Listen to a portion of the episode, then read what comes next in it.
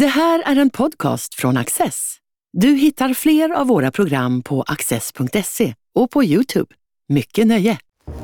We live in a world of ever-increasing dangers. We need to find a way of reducing the risks we all face. One of the ways of doing that is through the use of statecraft and leadership. I'm going to be talking to a range of experts about the past and the future of statecraft and leadership. Can it prevent us from destroying ourselves in the modern era?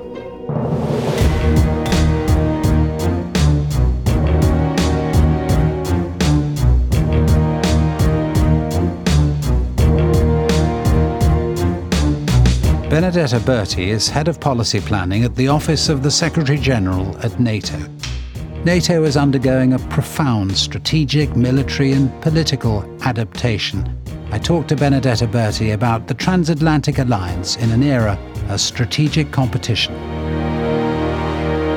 It's not that long ago, is it? We were having a debate about whether NATO should exist anymore. We've come a long way in a pretty short time.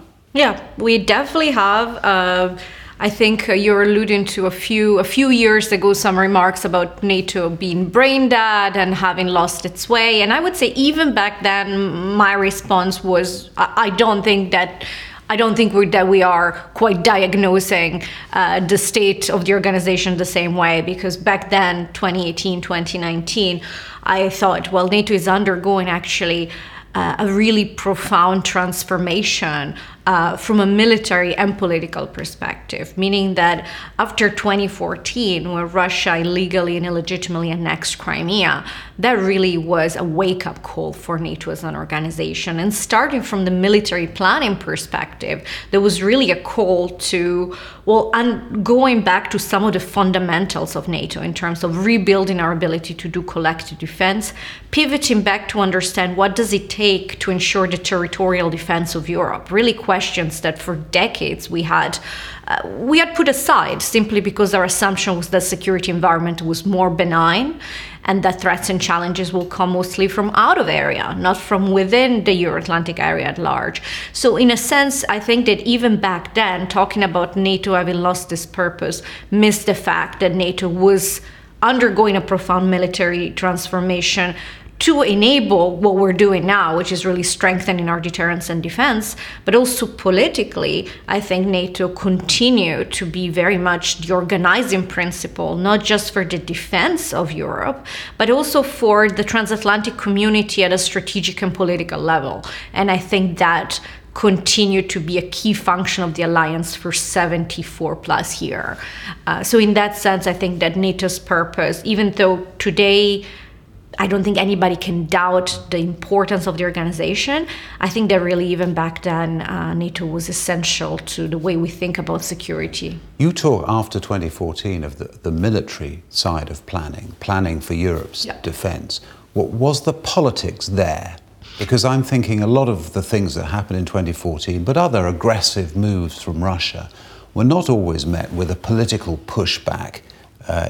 In Europe. Did that have an impact on NATO, on NATO's speed in preparing itself? Well, I think that is a very fair point. And the question is, what if after 2014, as an international community, as a transatlantic community, we would have had a more assertive response when it comes to calling out Russia for its violation of international law and for its aggressive behavior. And I think that's a fair question. I would even say, what if that conversation had occurred in 2008 after the war in Georgia, or even in 2007 when President Putin actually went to the Munich Security Conference and delivered a speech in which he fundamentally said the post-Cold War order that we have set up, it's simply something that I don't believe serves my interests. It doesn't serve my vision of Russia as a revisionist, new imperialist power. So in a way, the messages were there.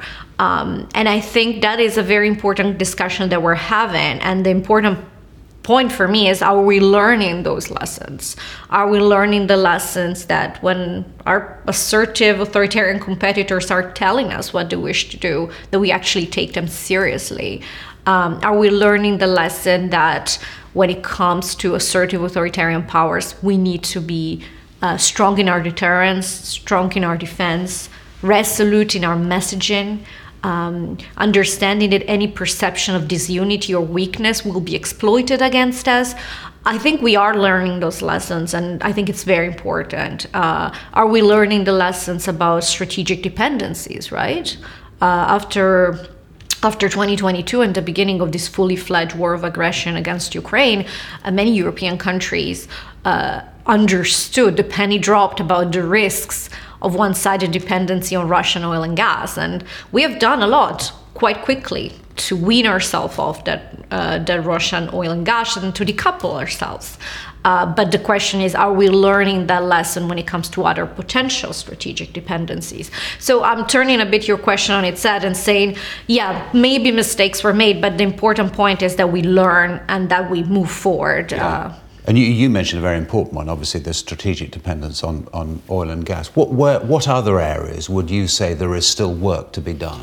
Well, I think broadly speaking, if there is one defining trend of our security environment, it's the rise of strategic competition.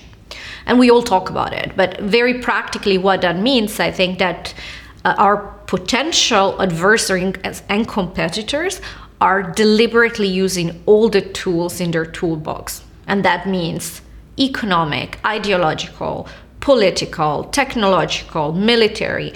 And we need to be better at understanding this all across the spectrum, mixing of military and non-military tools. So that means economic policies. We need to be better at integrating national security considerations, strategic vulnerabilities in our economy, in our assets, in our critical infrastructure. Those can become security liabilities. So we need to be actively investing in our resilience and in protecting those strategic assets.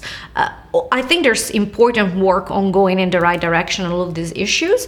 But frankly, we are catching up because for many years, especially as Europeans, I think we had operated under the assumption of benign security environment where more economic cooperation will bring us closer politically and where interdependencies will create positive externalities. And we have sort of underestimated that there is a darker side to these interdependencies. And when we depend too much, one-sided ways on potential opponents or competitors who don't share our values and have a fundamentally different vision of how to organize the international order, well, those dependencies can become vulnerabilities. So I think that understanding is there now, but of course that needs to be translated into action. Yeah, and when you say that understanding is there, it's there among peoples as well, isn't it? Which is, of course, an important part of this whole jigsaw that actually it's more widely understood, isn't it, among members of the public who elect governments, at least in the West, that those things are happening and that those things have got to be thought about. I believe so. And I believe really over the last plus year since Russia started its war of aggression against Ukraine, I think that was a catalyst for many of our citizens in terms of understanding, well, defense matters more than it has for years, and we need to take that seriously. The war has returned to Europe. There are actors out there who have completely different understanding of how to organize the international system and the European security order, and that we need to take that seriously. So I think if I follow the public debate in many allied societies, there has really been a sea change in talking about security, talking about defense, talking about values, and how supporting Ukraine is actually incredibly important for us for those of us who believe in a free, open, rules-based international order and that still have a vision of a Europe whole and free. So I think those conversations are back in the public debate, and that's certainly an important and very positive trend the way I see it. Does that lead to a more equitable funding of NATO? In other words, the United States possibly being less relied upon and all European countries stepping up? I think that's happening. I think there's more work to be done. I think that's no secret. But again, if you go back to 2014, when after Russia's legal annexation of Crimea, that's when within NATO there were very, very intense discussions about the issue of what is an equitable and fair burden sharing, and connected to that, what is a reasonable target in terms of defense spending, so that we're spending in a way that commensurate to the threats and challenges we face. Because after the end of the Cold War, many of our countries really de-emphasized defense spending because fundamentally they thought we don't need to do that, so we can divert those resources towards priority, which is reasonable. When the threat is lower, you spend less in defense. But post-2014, the assessment is that doesn't work anymore. We need to spend more on defense. First, because the security environment demands it. And I think that's very important. European allies of NATO are not just spending more because it's the right thing to do in terms of burden sharing. They're spending more because it's the right thing to do in terms of facing the threats that are out there. So it is in their national interest. But the reality is, since 2014, you have seen that pledge to move towards spending 2% of defense. You've seen more countries meeting that benchmark. You see roughly 350 billion extra added to defense between 2014 and now, which by Canada and European allies of NATO, so non-US contributions. So the trend is positive, but I think, again, going back to the fact that we are in the most difficult and dangerous security environment, I think, for generations, we just cannot rest on our laurels and say that's enough. And that's why in a few weeks, heads of state of government of NATO countries will meet in Vilnius in Lithuania. And part of the discussion is, how do we cement that 2% as the absolute minimum, as the floor, not the ceiling of our defense spending? And how do we put at the center of our discussion anchoring that commitment for the long term, and also using that to send the right demand signal to our defense industry, which needs to have the certainty that we will continue to commit in our deterrence and defense at home and in supporting Ukraine, so that they can ramp up the industrial production, which is also another very urgent need, I think. What does Vilnius say about Ukraine? What does it need to say about Ukraine, do you think? I think when it comes to the Vilnius summit and when it comes to support for Ukraine, there's going to be two main elements. One is the practical support, and I think I cannot emphasize how important that is, because of course we know that for Ukraine to continue to exercise its right to self-defense, for Ukraine to continue to push back against aggression, they need support. Military, financial, humanitarian. And of course, part of the point of our heads of state and government meeting in Vilnius is to reiterate, we're in it for the long term. We will continue to support Ukraine for as long as it is necessary, for as long as it takes, so that it can prevail as a sovereign, independent country. From a NATO perspective, that translates into stepping up the amount, not just the amount, but the range of support, non-lethal support that the allies provide through NATO, over 500 million so far and going up, and anchoring that in a multi-year framework. So what does it mean? It means, yes, we continue to support Ukraine today with fuel, medical supplies, protective equipment, so that it can continue to defend itself today. But we're also looking more and more at the longer term. How does NATO support the transition of the Ukrainian armed forces from Soviet legacy equipment to NATO interoperable? And in doing so, how do we support them coming closer to us as NATO, as an alliance? So there is going to be a big discussion over stepping up that practical support. And side by side, there's going to be political commitment. First of all, to reiterate what the alliance has already decided many years ago, which is the future of Ukraine is in NATO, it's in the Euro Atlantic family. Also talking about about sending a practical signal of political commitment by upgrading our political relations. And we're working now through essentially upgrading the framework we have to work with Ukraine, through a NATO-Ukraine Council that would basically allow us to sit down as equals and co-shape decisions on certain matters that affect their security. So it's practical support, it's stepping up the political commitment, and it's also talking about what's the future. And the future of Ukraine is in NATO. And the future of Ukraine is a future in which, after it prevails as a sovereign, independent country, it's also supported so that it can continue to deter and defend credibly, and so that Russia does not get to chip away at the European security order anymore. Right. So it's an end point where Ukraine is in NATO, but not attached to a date. I mean, of course, between now and then there's weeks of internal political discussions, but I think if I had to stress what are the two main priority, it is support for Ukraine now, because of course Ukraine can be NATO after it prevails as a sovereign independent country, so ensure that that happens now, and provide also strong signal of political commitment. So I think those are to me what the main deliverables in Vilnius. Talking of political commitment, when it comes to political commitment to NATO, Donald Trump, his presidency is over, at least for the time being. He questioned NATO quite firmly at times. How sure can NATO be that the United States remains as committed as it historically has been? It's a question that we get, and every time I go back to a few, and I think really important points.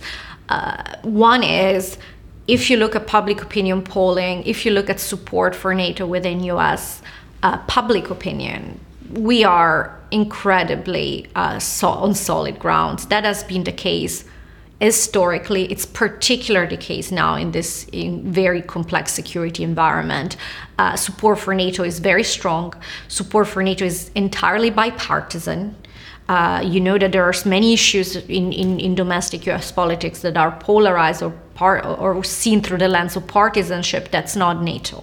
When you go on the Hill and when you look at the political scene, I would say it's very much the same. And I would mention that during the just a few years ago, the current NATO Secretary General Jens Stoltenberg was invited as a bipartisan invitation by Congress to address the U.S. Congress, and that's something that's quite unique for a leader of an international organization, and that was done on a bipartisan basis. So I would say the support for NATO at the political and public opinion level in the United States is strong. Mm. Through the Trump administration, it's no secret that there were discussions. Some points were, for example, about burden sharing and how can European allies spend more and spend better. And I think that's a conversation that we've continued to have. Even after the Trump administration, we continue to have that conversation because it's the right thing to do to make sure that we put our alliance on an equitable footing when it comes to burden sharing. Other discussions that were started during those years on how can we prepare the alliance for strategic competitions are also continuing. So I would say that when I look at the global picture, and I also look at how important I think the NATO alliance remains for the United States, and we see that in all the national security strategies as one of the key assets of the United States. It's this alliance, allies and partners. So I think I'm quite confident that NATO as an organization and the transatlantic bond can endure shifting political winds as long as we do our homework and continue to, day in and day out, prove that we are of value and meet the national security interests of each and every ally, which I think we do. Let me bring it back to Ukraine. What has NATO learnt from the war and from the behavior of Russia and from the tactics of Russia? Well, I think, first of all, I would say that we're still in the fog of war. So there's many lessons that we're identifying, but I think we also need to be humble and recognize that, unfortunately, we're still very much in the middle of this brutal war of aggression. But there's, I think, some things that we have identified at the grand strategic level that I think are going to continue to be relevant and useful for the years ahead, beyond just the conduct of Russia on the battlefield. One, I would say, is yet again going back to the point I was making before, the essential role that the transatlantic bond plays in ensuring our security and defense, and in ensuring our ability as the political West, as the transatlantic community, to act together. For example, I think that the ability that we had after Russia started its war of aggression to mobilize sanctions, to push back on the international stage, all of that was enabled by the fact that we have an organization like NATO, where we were able to do those pre-consultations, where we were able to really build a transatlantic convergence for the weeks preceding the invasion. So I think one is that we need to continue to really strengthen this institution, because it is essential for our ability to act together when needed. That's very, very, very political, but I think that's clear from the way we have been able, through NATO and also with the European Union, to act together to respond to Russia's war of aggression.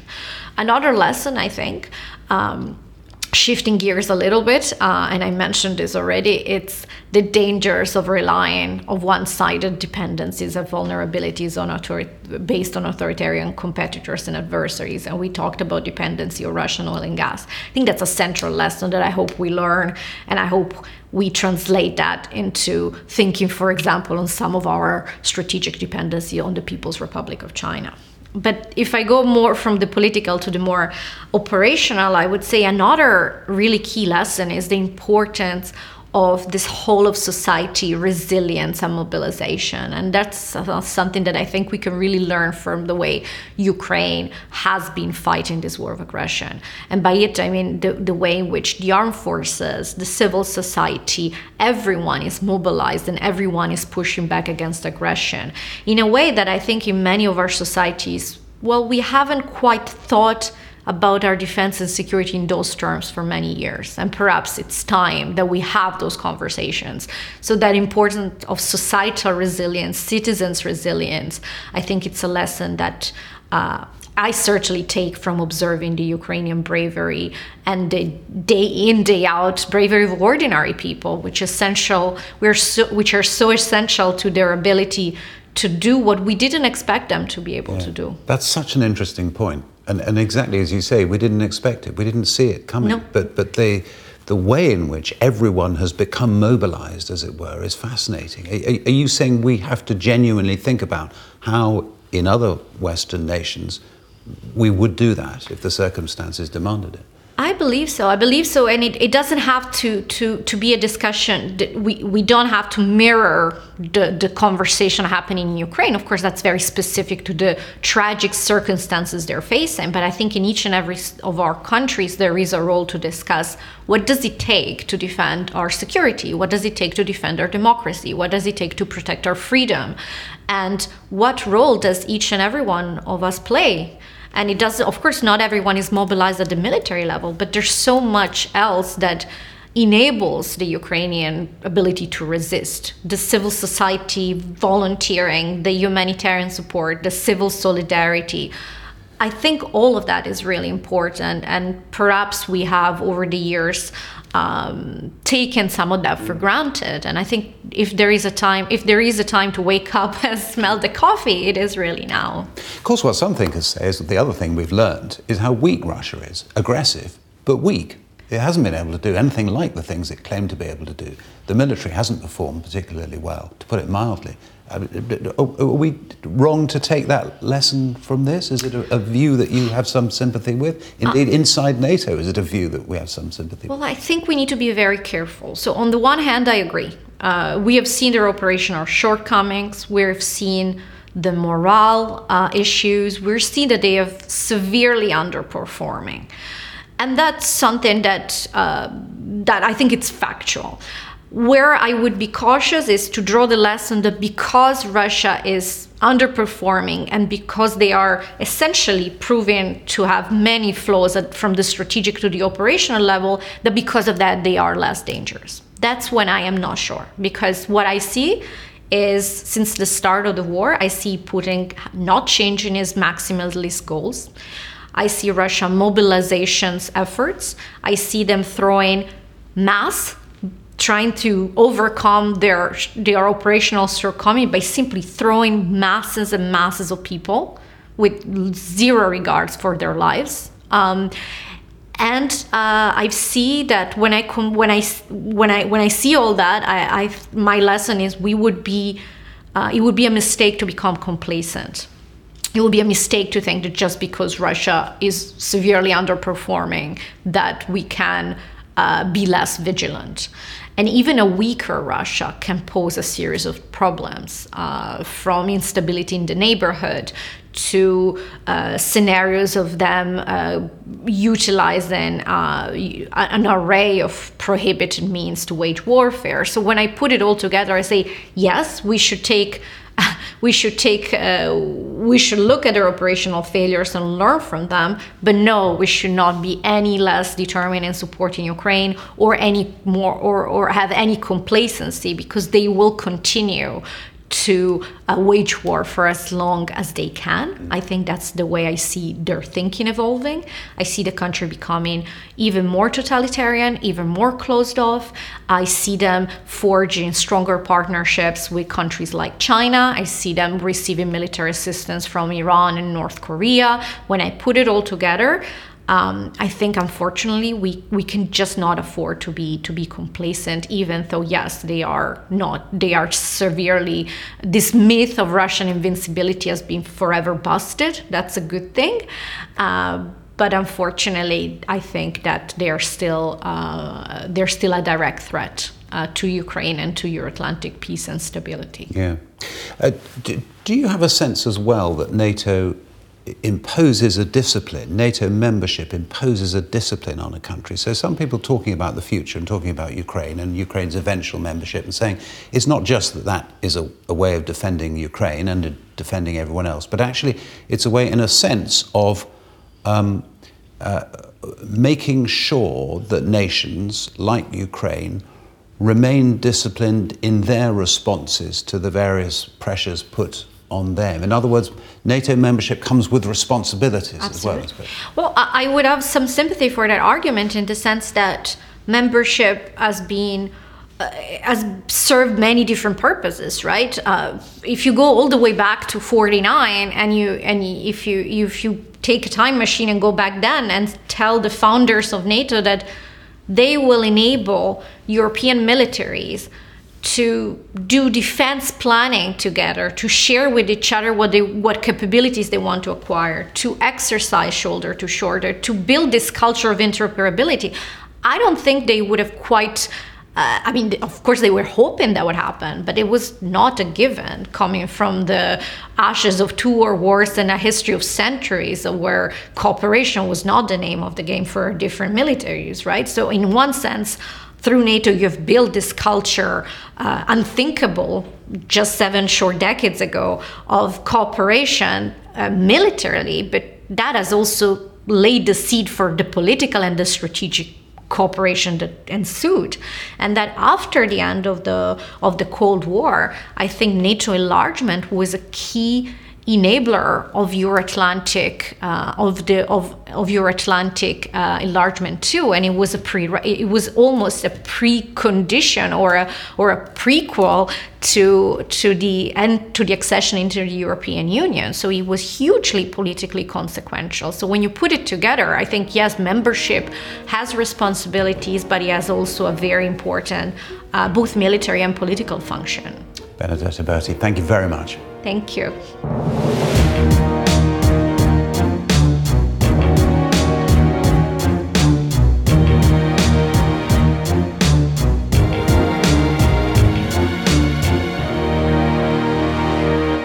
Du har just lyssnat på en podcast från Access. Du vet väl att vi också är en tv-kanal och tidning? Teckna en prenumeration idag på access.se.